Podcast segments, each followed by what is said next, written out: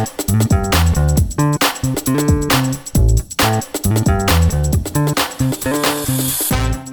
Property Podcast comes to you with thanks to our friends at Trafalgar Square Finance, leading independent specialists in mortgages and all types of property finance. Whether it's buy to let, development, or bridging finance, Trafalgar Square can help you organise your funding for your next property project. Exclusively to listeners of Your Property Podcast, Trafalgar Square offer a free one to one consultation so, whether you are a portfolio landlord looking to raise funds on your existing portfolio, or if you're just starting out and want to find out if you are eligible for a buy to let mortgage, Trafalgar Square Finance can help. It's easy to book with one of their experienced consultants by simply visiting yourpropertynetwork.co.uk forward slash finance. You can find this link in the show notes for more details. Hello and welcome to Your Property Podcast. My name is Michelle Cairns, and with us we've got Julian Maurice. Hi, Julian. Hi, Michelle. Looking very glam today. Thank you. Well, for people who are just listening to the audio, you can also check us out on YouTube as well to see how glam I look. Thanks, mm. Julian. Mm. Um, Julian, we spoke recently and you were telling me the story about why you got into uh, design as a property investor and why you kind of made that shift, mm. uh, which was a story I hadn't actually heard before. So, why don't we just start there for people who don't know you? Why did you get into design?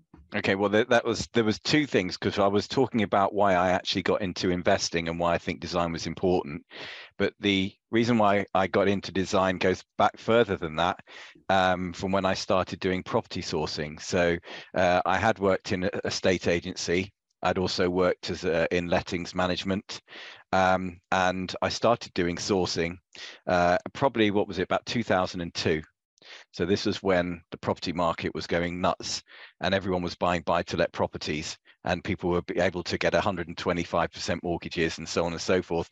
So what was happening was in Leeds, um, lots of people were buying up cheap terrace houses.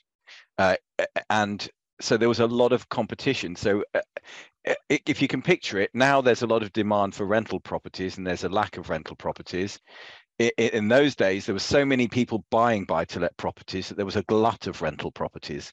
There was a lot of new build flats being built.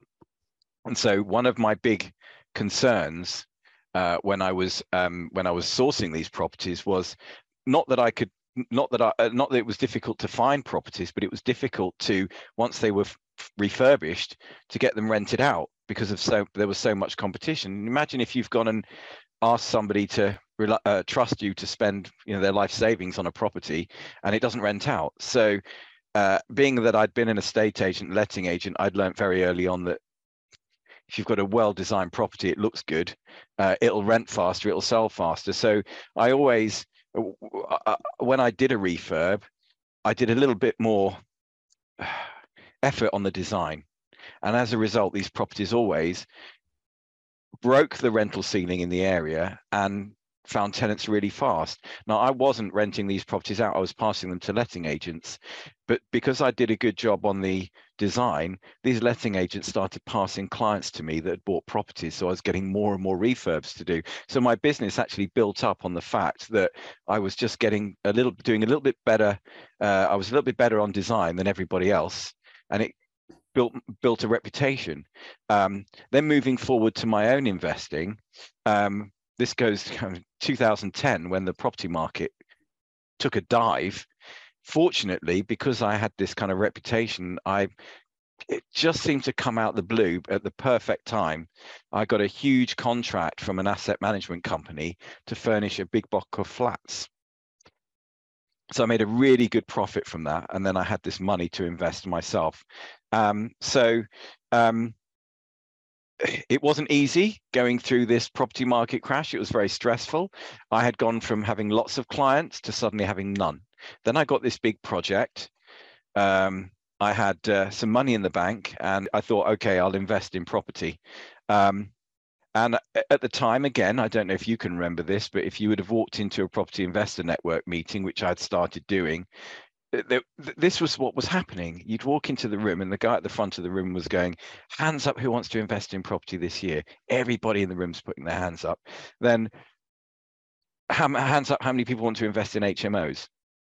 Everybody in them was putting their hand up. HMOs was the big thing, just like service accommodation is a big thing now. And just as the fact that you know, I've been in business, you look around a room full of investors and everybody's going, we're going to invest in that product. And I'm going to also invest in that product. And I'd had the same situation back when I was sourcing. I'm thinking, okay, if I'm going to invest in property, I've got this money. This was about 2013. I've got this money to invest, but I'm going to have a ton of competition moving forward. So I just knew that I could design my way out of that problem. So I just upped my game on design, designed a really good uh, HMO model, which I posted online. I've made a good career out of helping people do the same thing. But design has always got me out of trouble. You know, property is one thing, but it's always got in property in the property business design has always got me out of problem trouble what does that mean got you out of trouble well there's competition so you know when i was like i say you know we can run parallels now to the service accommodation sector but imagine if everyone around you is investing in the same product how how do you make how do you make good money if you're if that's happening um, the only way to do it is to create a better product than everybody else or create a cheaper product than everybody else. Now, with property, we're all looking for ROI. We're all looking to maximize our investment. And when it's your own money, in my case, it was my money, I, I don't want to have bad customers. I want to achieve a good rent.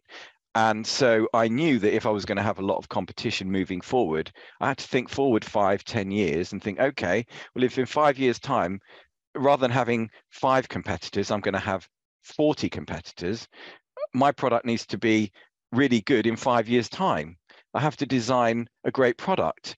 So all I can tell you is, is that in 10 years down the line now, 10 years down the line, when a lot of people say, oh, don't put in nice stuff, don't do it well because your tenants are only going to trash it. I did the opposite of what everyone was saying, did a nice job, really thought about the design. 10 years later, and a couple of, I've still got a couple of my original tenants. I've got tenants that have been with me 10 years. If you walked into any of my houses, they're clean, tidy. A couple of them still look like show homes.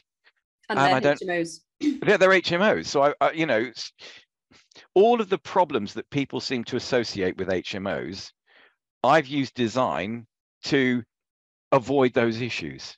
Okay, it... so in, in terms of avoiding issues, I'd like to dig into that a little bit more. A lot of people, when they think of design, interior design, they think of nice colours and nice cushions, right? They don't think about it uh, certainly at the beginning of the project, and they don't think about the longevity of the project with its buy to hold, how long they want to keep the property for, how long they want the uh, customers, tenants uh, to mm. stay for. Mm. How so, do you how do you bring design into um, into that aspect at the beginning? Okay. So that's a very good question. What I would say to you is, is that most people think staging is design. So there's a bit there is a difference between property staging and interior and property design. And I would say that, you know, there's a difference between the type of design that I do and the type of design that a typical interior designer would do, because I'm an investor as well. Yes. Uh, a lot of, in my experience, a lot of interior designers think you've got a blank checkbook and they'll say, oh, you know, we should move that. I was watching a program the other day and this designer was going, okay, move the window. You know, it's like, anyway, so in, to answer your question, there are when you're renting properties, and this comes back to me being a property manager, a, a rentals manager, um, and the big problem, the two big problems with renting property are bad tenants, which can make the whole situation very stressful. So bad customers, I'll call them bad customers, because if you're in business, anyone listening to the podcast, if you're in business, you do get bad customers, and they make the whole thing a pain in the backside. And the other issue is, is that, and we were talking about this just before we went on air, is about wanting to own property for your for legacy purposes. So, you know, what is what was my why was I wanted to buy properties that not only gave me an income, but that would also I'm, I've bought four houses. My vision or my my long-term strategy is that in time, if I own them for 20 years, Two of them can be sold to pay off the other two. Those other two then will be owned outright cash. They'll give me money for when I want to retire. And then I can also hand them to my children totally unencumbered. And they're good properties. in my experience as a letting agent, however, most landlords' properties don't last more than about five to 10 years maximum. And then they have to get out. This is a majority of landlords, or they have very poor stock, uh, which means they have bad tenants. So, this is the big problem with investing in property. It's not a commodity. It's not like buying gold. This is something that hopefully will bring you in an income on a regular basis uh, and uh, it will be a legacy. But unfortunately, if you let the if you let the properties go, if you let them become, uh, um, you know, if they degrade over time, they lose value, and you get a worse customer. So longevity is a big part of the design process big part of the design thinking. Now that's got nothing to do with cushions, nothing to do with feature walls, and everything to do with thinking about the materials choices and, and working effectively with contractors. Because a lot of the time a contractor can give you good advice if you're if you work well with the contractor. And a part of the role of the designer in in property is to manage the process as well is to specify the project is to have a vision for the project. So it's a very broad brush really. If you say you know i'm a designer it's it starts at the very beginning of the process. If you want if you want it to last that's what i'm saying. If you're a developer my experience is if you look at most developments is after 10 years most new build developments have real problems problems with maintenance problems with uh, the the the I was looking at a development the other day, and I know I'm rambling on, but we're talking about the design and longevity. Uh, I was looking at a um, a uh, development in Bradford. I was doing a feasibility study, and this was an urban splash development called Lister Mills. If you Google, this is a lovely development. They won lots of awards, and urban splash are great, but they're developers. They'll do something up and then they sell it. So once it's gone, they don't you know it's nothing to do with them anymore. If you look at the customer feedback of that development now after 10 years you're getting complaints about problems with the with the entry systems. You're getting complaints about the problems with the the quality of tenants dropping and they've got real issues. Another develop mixed use development again very nice development in saltaire called um, uh, uh, victoria mills horrific problems with maintenance. Part of the development is unsaleable. Uh, a lot of the people are in negative equity because it wasn't built to last. So this is a huge problem with property. Well, there's so a few there's a few elements there, isn't there? So you've got uh, essentially what you're talking about is people coming in with uh, companies coming in with the intention to maximize the profit up front, flip it on, sell it, make a chunk of cash, go and do it somewhere else again, and, and mm. repeat the process. Um, so that's a very different type of investor property developer than somebody with uh, you know investing in hmo or service accommodation where they're buying to hold for the long term um, or they're developing for a single let for example so mm. you, you know there's a very different thought process to you know around even the difference between service accommodation where people are coming for a night and a week a month maybe three months max uh, that type of person doesn't need the storage capacity. They don't need the same type of living space as somebody who's living in a HMO and they're essentially just living out of a bedroom for a lot of the time. Um, so well, that's part of a designer's platform, role. Yeah, yeah, this is part of a designer's role uh, is to is to do a feasibility study, is to look at the who you're aiming at and to design the product according to your customer. Yes. Well, I, do you know what? I think most interior designers, most designers would struggle with just those three ideas because they've never uh, been an investor themselves. They've never, certainly never lived in a HMO for a lot of them. Um, so if the interior designer might struggle and you as a developer might struggle because you don't know where to start in design, um, how can people think better from the beginning? What can people do um, to make sure that they are future proofing their projects? Mm. Such a good question. Such a good question because I've lived in HMOs and I help run serviced accommodation in as a side hustle. I don't do all the so most of my job I would say is working as a designer. You know, I've like I say, I've lived in HMOs and quite recently lived in an HMO. Uh, unfortunately, had a divorce. It fortunately, it wasn't a bad divorce, but still, I lived in one of my HMOs for about a year. Uh, and the what I would say is is that it's very difficult to um, design a product if you've never used the product, uh, if you've if, if, if and so um, or have no passion for customer service. Uh, it's very very difficult. So it's a it's it's I would say it's a mindset big mindset issue and a big problem in in the industry because you know most people say well i don't want to be dealing with the client. I want to get a letting agent to do it. And a letting agent unfortunately again they've never most of them have never lived in an hmo most of them don't own serviced accommodation. So again they don't have any idea. But i would say probably you know I've, eh, i would say if you're doing serviced accommodation the best way to design it would probably be to first of all get your serviced accommodation finished and then live in it for a week because if you live in it for a week you're going to find oh i haven't put anywhere for my coat uh, the bathroom doesn't have any robe hooks. Um, this air, the bathroom's actually freezing cold. Um, I don't have enough mugs. Uh, I've got no cupboard space for my stuff in the kitchen. The lighting's too bright. Um, you know, uh, the flooring's really cold. Uh, you know, all these things will become apparent if when you start using it. Um, so that's the first thing I'd probably recommend. The second thing is, you know, Google's a great search tool. So you could you could look for demographics. So, for example, you could Google, you know, what is the uh, what age group would typically rent an HMO in my area.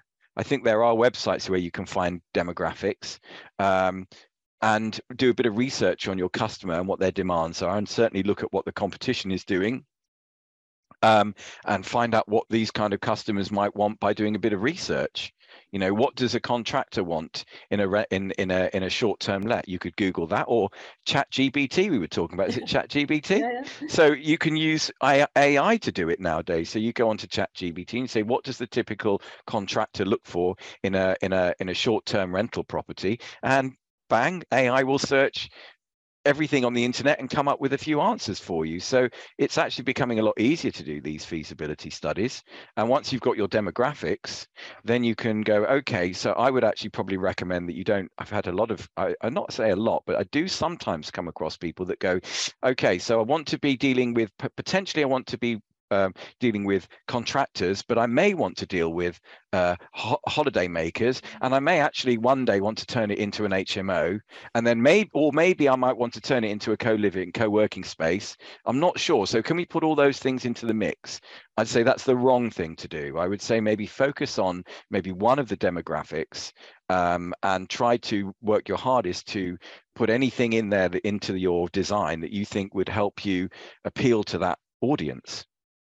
Yeah. Um, you know, staging does have a role in all of this. If you're doing serviced accommodation and if you're doing HMOs, you want to have nice pictures as well. So there is staging a staging element. Um, but I think demographics, looking at you who your customer is, especially in serviced accommodation. I mean, people are just assuming that they're going to, you know, they're going to be able to do up a service let, put it on the market, and they're going to get rented out, or because their spreadsheet says I have to rent it out for 21 days to make a profit.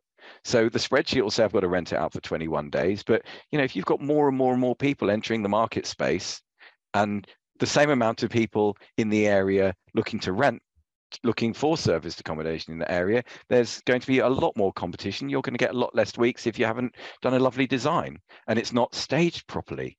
So, you know, design is really important. But yeah, demographics, looking at your customer, what their requirements are well let's say people they go to google they research and they find that you know the uh, hmos for example their target market is 25 to 35 mm. and um, and these people you know they want storage they want space they want some comfort they want uh, they don't need a tv in their room because they're watching netflix on their laptop for example mm. can you give us let's say three ways that how how does that turn into the design aspect with the contractor when you're actually building the space out?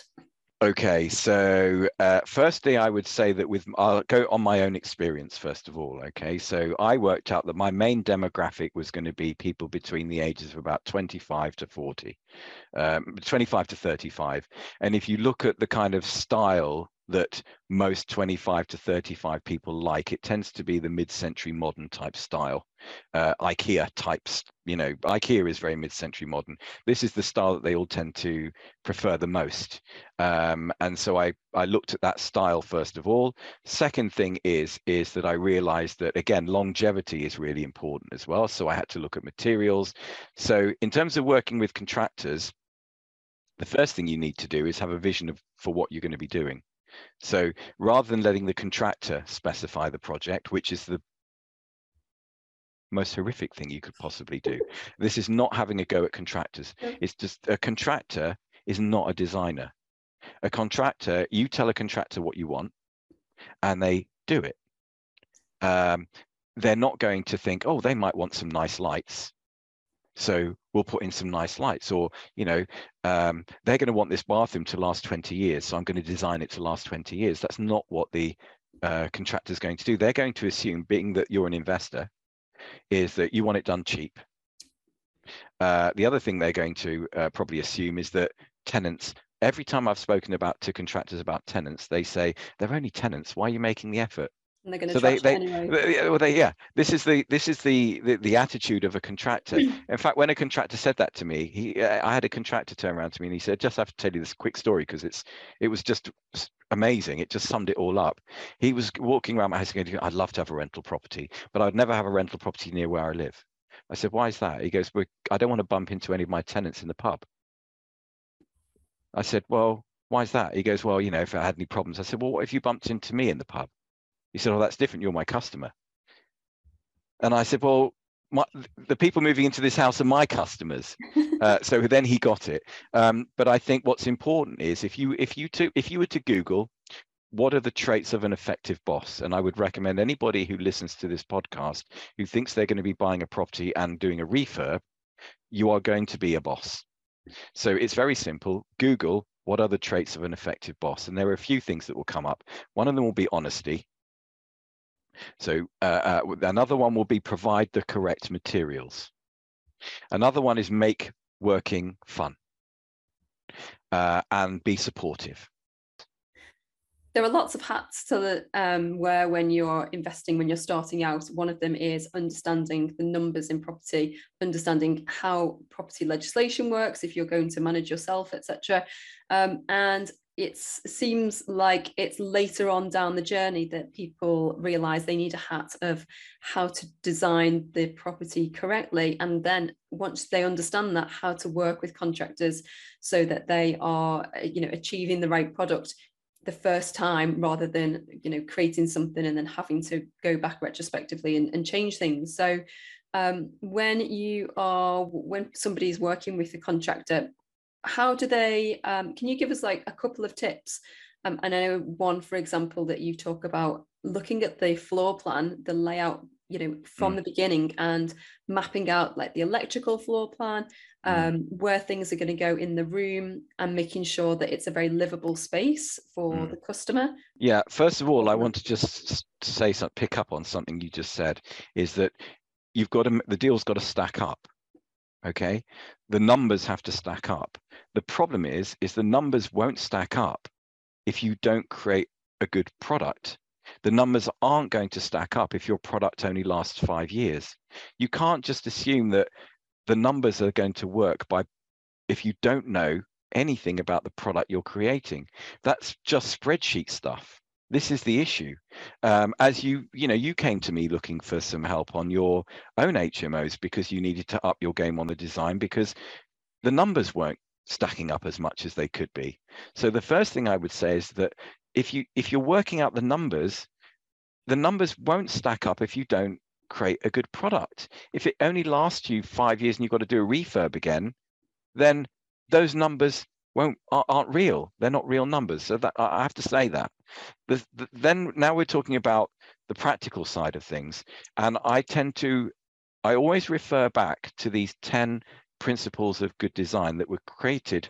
They weren't created, but they were discovered and penned by a guy called Dieter Rams, who's one of the, probably the most influential consumer product designers that's ever lived. In fact, he uh, inspired a lot of Apple products, and IKEA certainly copy a lot of his designs as well. So he's probably the most influential product designer that's ever lived, and he created these 10 principles. And, and one of the main ones that I tend to find is most relevant to certainly HMOs is, is good design has to perform its function. Good design is useful design.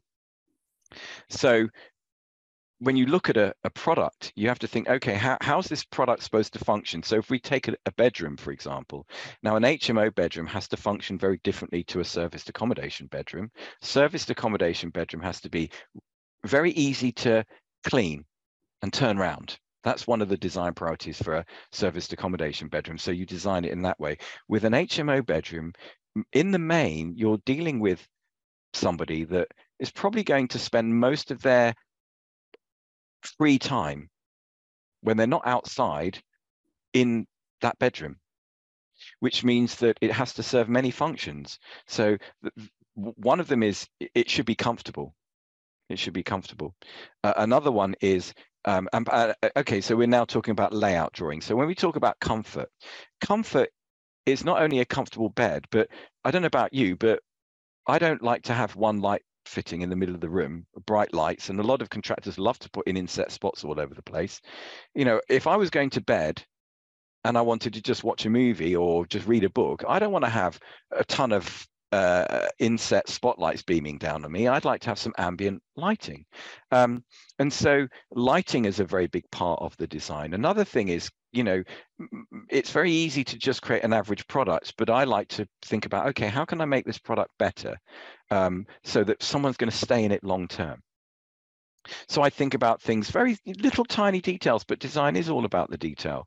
So things like positioning of plug sockets and, you know, really quite funky lighting to make it more attractive. These have to be put in on the drawings at the earlier stages because again, the worst thing in the world for a contractor is for a client to walk in and go, oh, I totally forgot. I, I, actually, I want some plug sockets there, there, and there, and there. And they, the, the problem for the contractor is, is that it's not easy to get an electrician to come back to a job. And sometimes it might hold everything up, and holding things up costs them money. Uh, and so for me, a very big part of the design, and certainly a major part of the thinking, is done when you look at a layout drawing.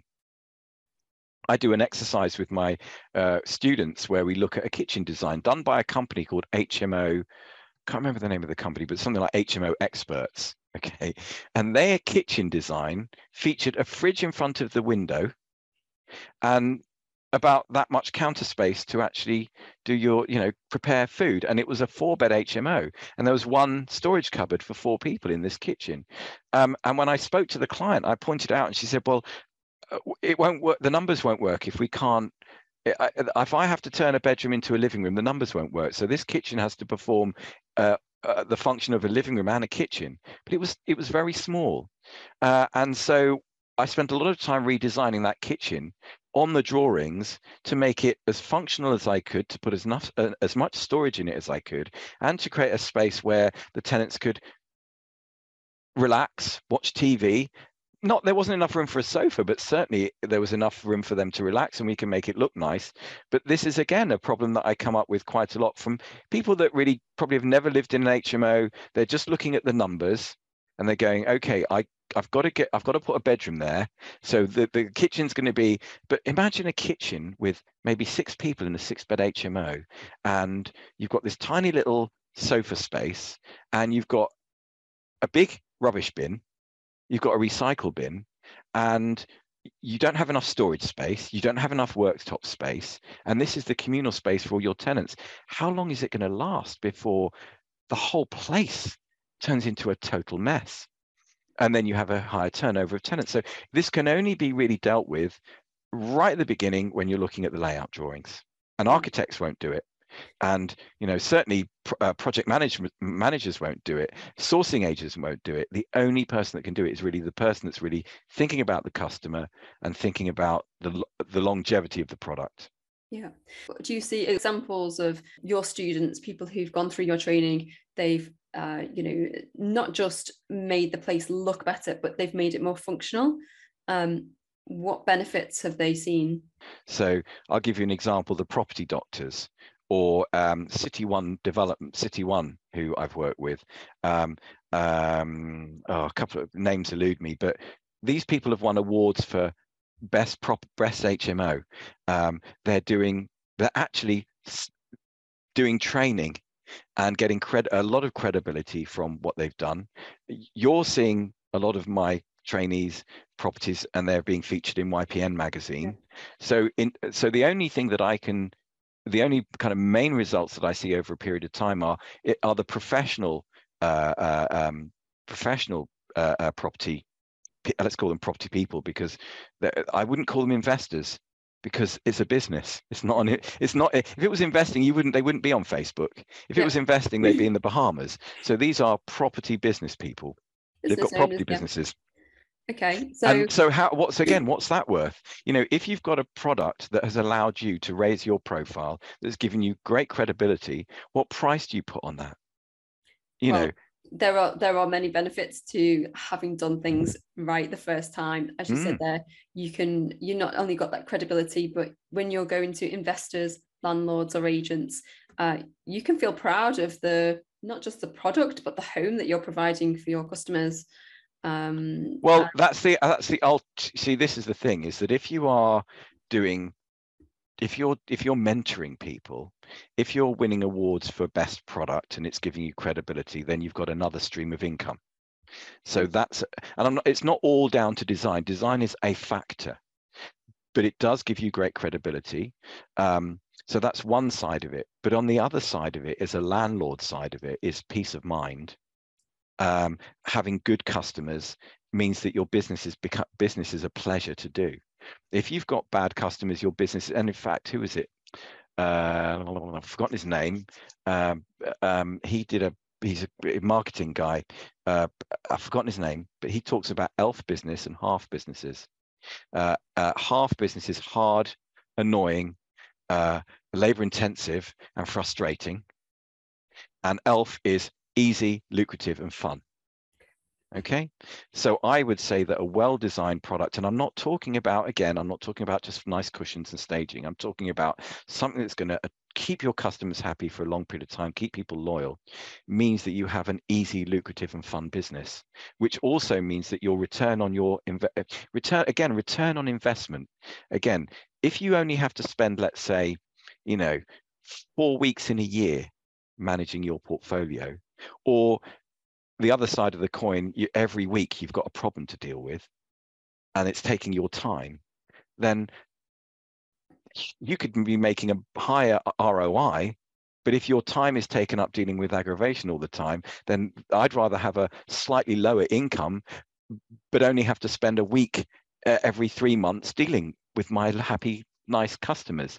So again, it, it, design is not just you know what you see it's how easy it is to run how fun it is to deal with your customers uh, how you know all of these things together. So i would say that um, you know you can't quantify all of this stuff.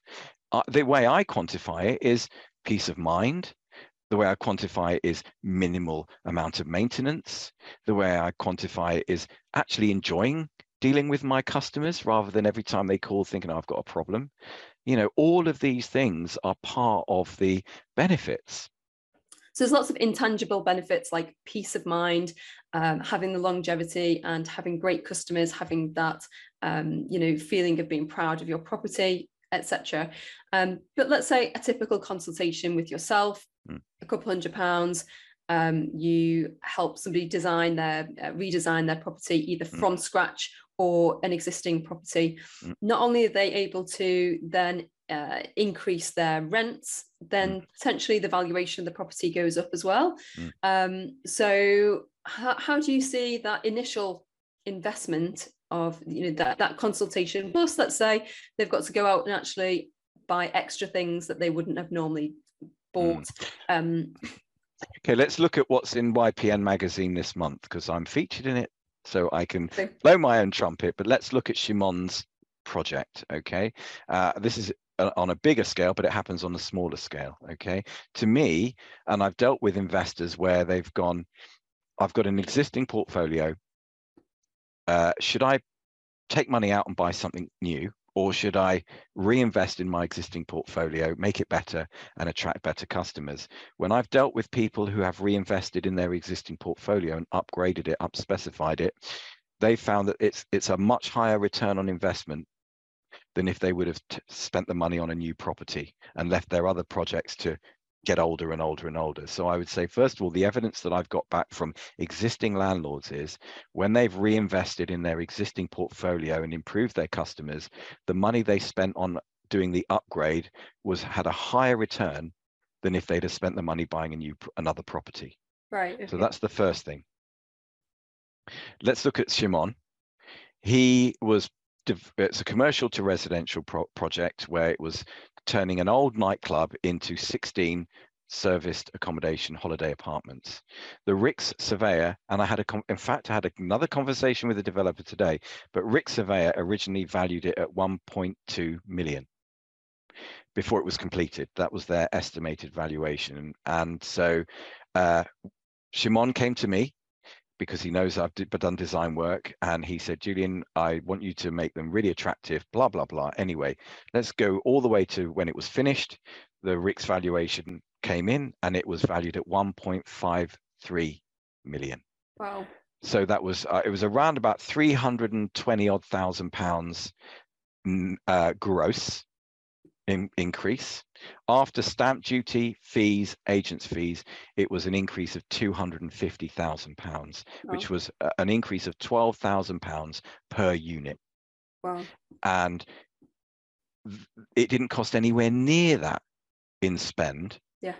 to increase that valuation. I would say it probably cost an extra maximum two thousand pounds maximum. That's on labour and materials because there was some, you know, nicer light switches, better paint sch- scheme, things were laid out correctly. He had to pay me, uh, and so I would say that he made ten thousand pound profit on a two thousand pound spend. So what's that ROI?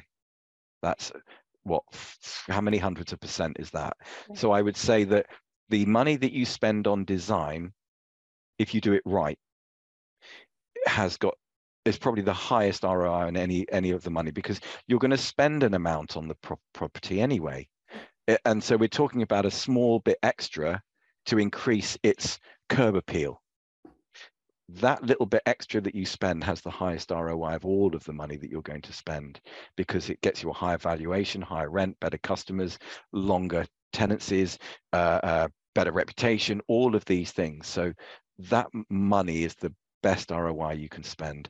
And if I we talk about, let's just talk about color, okay? The correct use of color increases brand recognition by about 90%.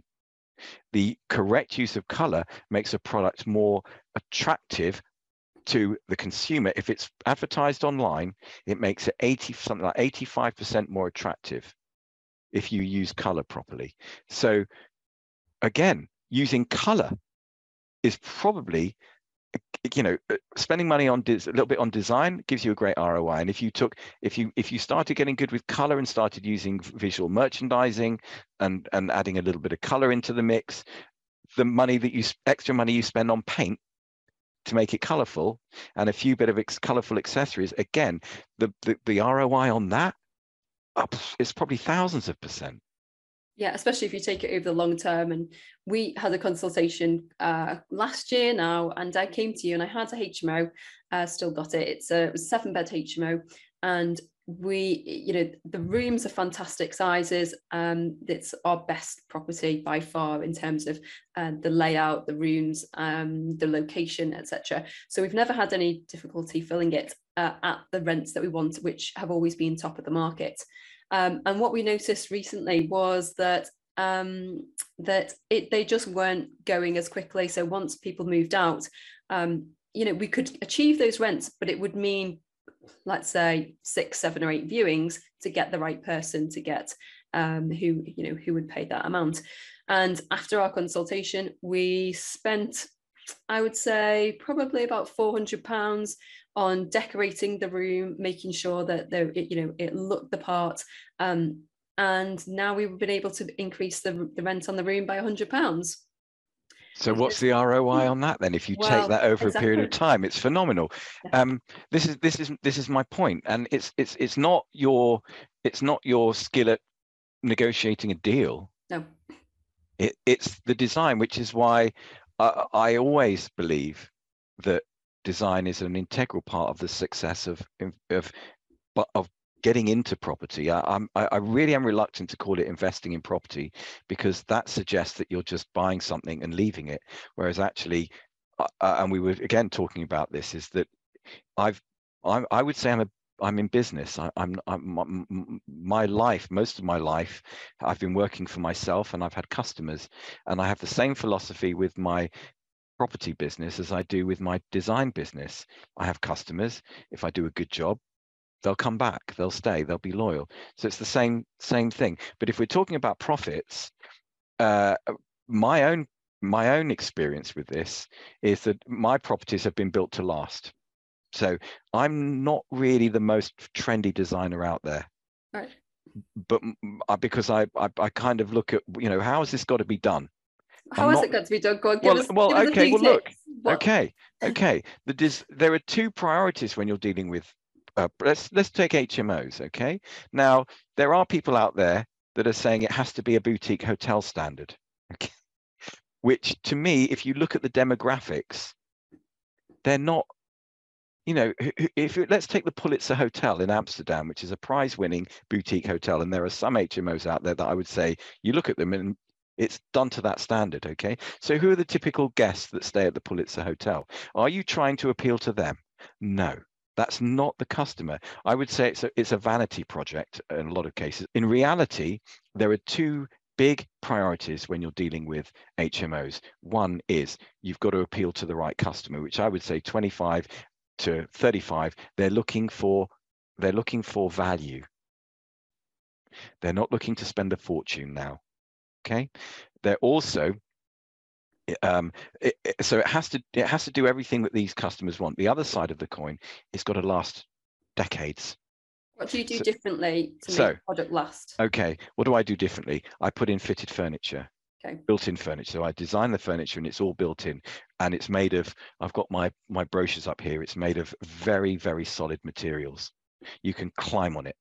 The even the choice of materials, not just the strength of them, but the the the colors or the type of materials are chosen to last. So I'll give you an example, very quick one. The IKEA Malm chest of drawers. How long have IKEA been making the Malm chest of drawers for? And what's the color range that they've been making for the longest? I've only, only ever seen them in white. Okay, white. Okay, that's one in clever one because I've used white, but oak and white. Right. Oak and white.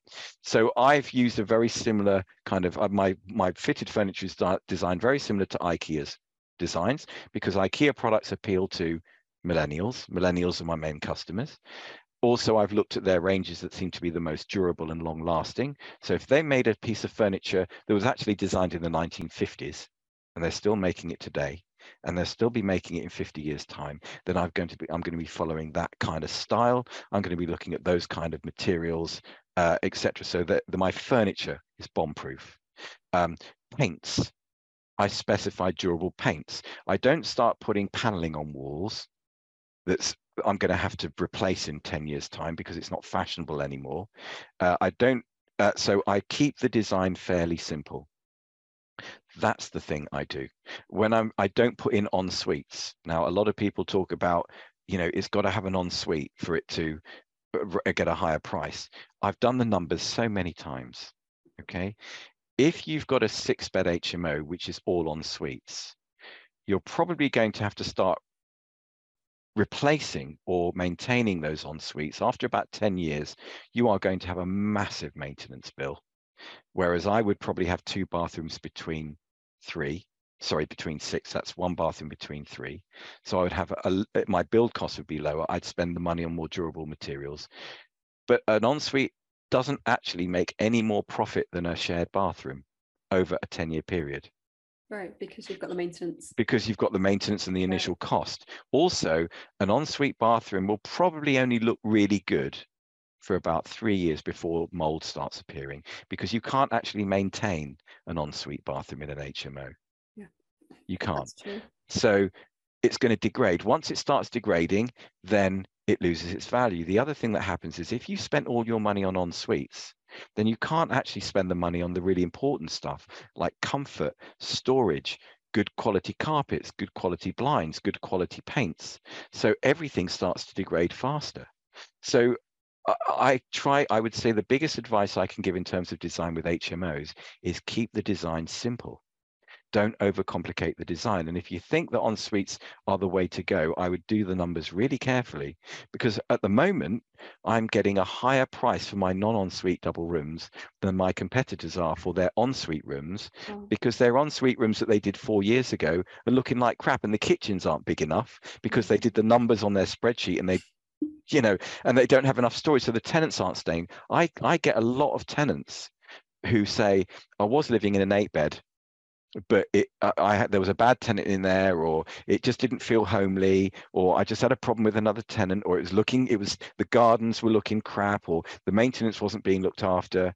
So you know keep the design as simple as possible you're not you don't have to create a boutique hotel in that market you're not appealing to that kind of customer demographic and you have to think about longevity in the design so that's the advice I would give. I mean, it's you asked me huge questions, but what I did was I tried to make it look as good as possible.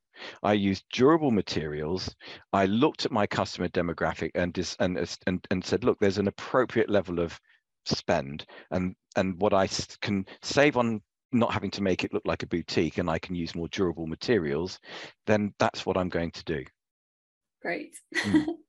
well, lots and lots of tips there for hmm. people mm. listening, uh, I'm sure. So, um, I think that's probably a good place to wrap up. Um, mm. Before we go, I know that you are uh, about to launch a new training program, and it's alongside YPN as well.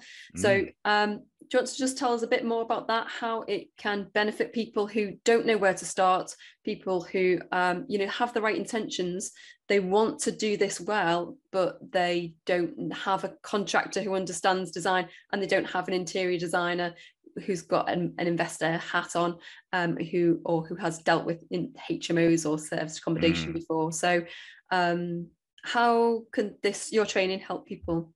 The only thing I can do is tell you my why. Okay. On this one, is that um, I started doing. I, I I spend most of my time working for clients doing design work. So this is not my main business. It's it's something that I do as a passion project first of all, and actually working with YPN now has taken it a little bit further than being a passion project. But the reason why I started doing it was because, and we were talking about this earlier, and I'm not criticizing property gurus, but I, because I've had quite a lot of experience, I was seeing people selling courses that didn't include looking at design, looking at project management. And to me, it's it is if you have that missing, you it's you can't make a success of property. It's not going to work. And I just felt that somebody has to talk about this stuff yeah. Uh, and so you asked me to look at, you know, what are the benefits? And I've got a, a very long track record of people who, number one, have gone on to be very successful in property, or number two, have come back to me and said, I've broken the rental ceiling. I'm doing really well at this. I'm doing service accommodation. And while all my customers are struggling to rent weeks out, I've, I'm getting bookings way in advance from all over the world so I've got a I've got a, a, a, a, whole load of testimonials from customers saying, you know, this has been the best training I've ever done because I, I can create a great product. So my I can just tell you is that my why for doing this is because I believe that if you don't understand number one how to deal with contractors, you're going to go over budget, that can ruin the whole thing because if you've gone over budget, you're going to compromise. And if you compromise on your product, you are going to lose value, quite a lot of value. And long term, bad customers, higher churn rate. So that's just dealing with contractors. And then on the design side, if you're doing your numbers, and especially today, because uh, you know, look, property is now, I think, regressing back to probably what it was a few years back, where you know this is a, a, probably the safest place to invest money. You know, stock market, no. Crypto, no. You know, if you're getting into property long term and you've got some money to invest and you want to secure it, into property, then if you design it right from the start, you understand how you're working with contractors, you build good relationships with people, you have good customers, then you will achieve what you want to achieve. Um, so that was my why. I do think it's, you know, there's obviously it's you've got to understand how to do the numbers. Obviously, you've got to understand how to deal with agents. Obviously, you've got to, if you're wanting to raise finance, how to do that, etc., etc., etc. But without this element, it's not going to produce the numbers that are on your spreadsheet. So this is why I'm doing it, is because it makes it an elf business, not a half business. Well, and that's, and that's why I'm doing it. Elf, easy, lucrative, and fun. Great. Half is hard, annoying, labor intensive, and frustrating.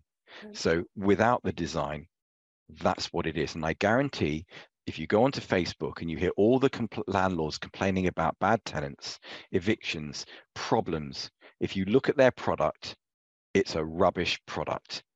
All those people that are saying, "Oh, we haven't got any problems. We're upping our rents. You know, we're able to get good customers. We've got, we're now doing webinar training with people. We've got a great reputation." I guarantee you, it's because they have a good product. Yeah, makes a lot of sense. Mm.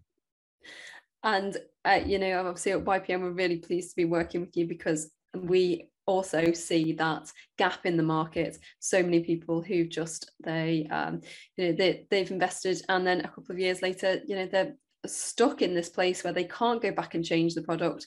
Um, they don't know how to move forward and nobody else is really talking about design from this aspect of you know work uh, from the beginning setting out what your um, you know intentions are for the customer to have a great living space a great staying space and you know starting with the end in mind basically absolutely yeah absolutely really exciting project uh, we will be putting the links in the show notes uh, for anyone who wants to find out more about the training and i know that we have limited spaces uh, I think we're taking on 30, uh, 30 per quarter. Yeah, so. I'm I'm crapping myself because it's only me, and I and I and when I work with people, I do tend to take things very personally. So uh, I want to provide an excellent training experience.